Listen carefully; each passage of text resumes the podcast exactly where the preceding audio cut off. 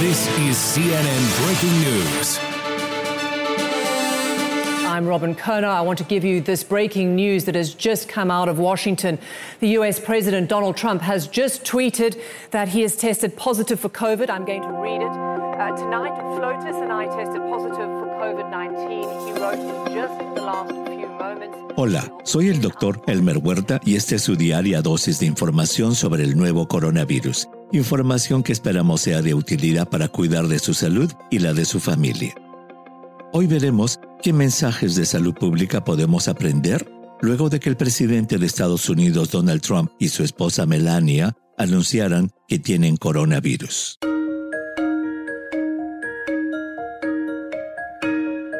Por mi labor como comunicador, especialista en salud por más de 30 años, siempre he estado atento a la salud de las personas famosas. Cuando una figura destacada se enferma, pareciera que lo que tiene, por más común que sea, se vuelve de pronto más importante. Por esta razón, el hecho de que un famoso se enferme representa una extraordinaria oportunidad para revisar conceptos importantes relacionados con la prevención, el diagnóstico y el curso de la enfermedad en cuestión. Y eso es lo que ha sucedido tras el anuncio que ha hecho el presidente Donald Trump de que su prueba de coronavirus, así como la de su esposa Melania, ha resultado positiva y por lo tanto ambos tienen COVID-19. Revisemos, por lo tanto, algunos de los aspectos de salud pública más importantes relacionados al COVID-19.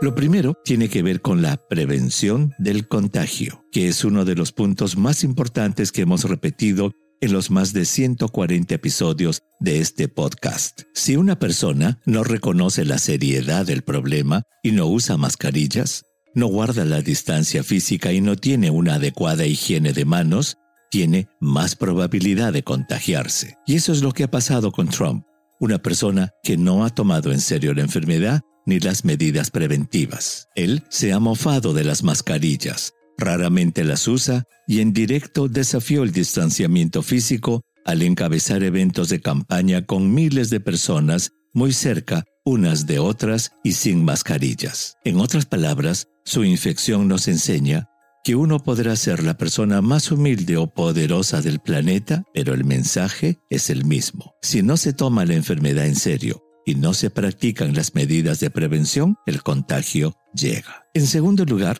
es importante saber qué le va a pasar a Trump y a su esposa. Es decir, ¿podría complicarse su salud? ¿Les irá bien? Veamos. Es muy importante recordar en este momento un concepto que hemos repetido en reiteradas ocasiones en los episodios de este podcast. Alrededor de 8 de cada 10 personas que se infectan con este virus no tienen síntomas o los presentan de manera muy leves. Estas personas no van a necesitar medicinas y su recuperación será rápida y completa. Por otro lado, el 14% de los infectados cae en cama con síntomas más severos. Tienen fiebre alta, escalofríos, dolor de cabeza y garganta, dolores musculares, diarreas, tos seca y pérdida del olfato, entre otros síntomas. Estas personas también se recuperan, aunque muchas quedan con secuelas. Por último, el 5% de los contagiados desarrollará una enfermedad más grave que necesitará hospitalización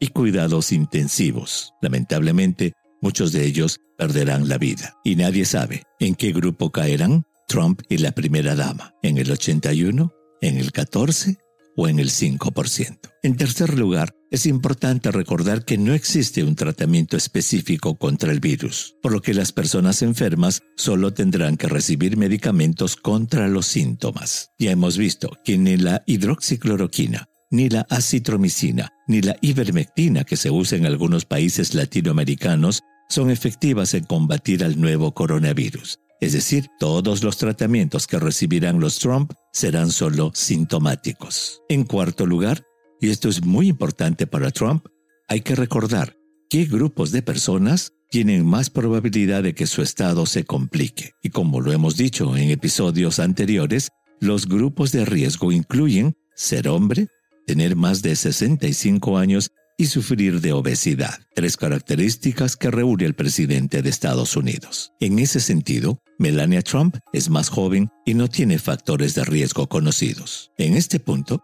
tenemos que decir que lo temible de este virus es que a pesar de conocerse los factores de riesgo anteriormente mencionados, no es posible predecir quién presentará más complicaciones en su salud. En otras palabras, una persona puede tener todos los factores de riesgo y aún estando infectada, su cuadro médico no se agravará. Sin embargo, otra persona con perfecta salud puede presentar síntomas más complicados. Es decir, al final del día, como se dice, el destino de una persona infectada va a depender de su sistema de defensa, así como de la capacidad de sus sistemas inmunológicos innato y adaptativo. Por esta razón, es muy importante repetir que esta enfermedad es real y que de contagiarse uno puede estar en peligro. Entonces, nuestro principal objetivo debe ser prevenirla. Para eso, use una mascarilla siempre que esté fuera de casa. Evite las aglomeraciones.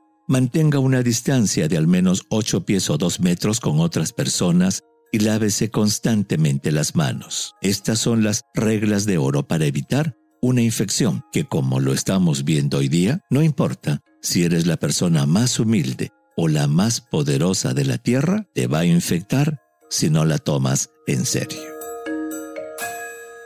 Envíeme sus preguntas por Twitter. Intentaremos responderlas en nuestros próximos episodios. Pueden encontrarme en arroba Dr. Huerta. Y si cree que este podcast es útil, ayude a otros a encontrarlo, calificándolo y revisándolo en su aplicación de podcast favorita. Volveremos mañana. Así es que asegúrese de suscribirse para obtener el último episodio en su cuenta. Y para obtener la información más actualizada, siempre puede dirigirse a cnnespañol.com. Gracias por su atención.